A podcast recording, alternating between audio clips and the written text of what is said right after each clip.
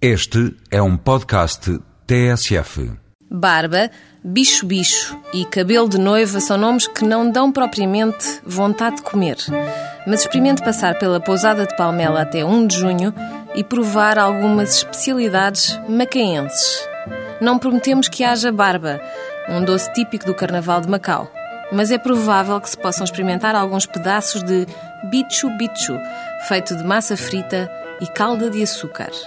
Em Palmela estarão à disposição muitos e bons doces tradicionais da antiga colónia portuguesa. Mas não só. Nesta semana gastronómica mostra-se um pouco daquela que é uma das mais antigas cozinhas de fusão do mundo. E a cozinha de fusão está na moda.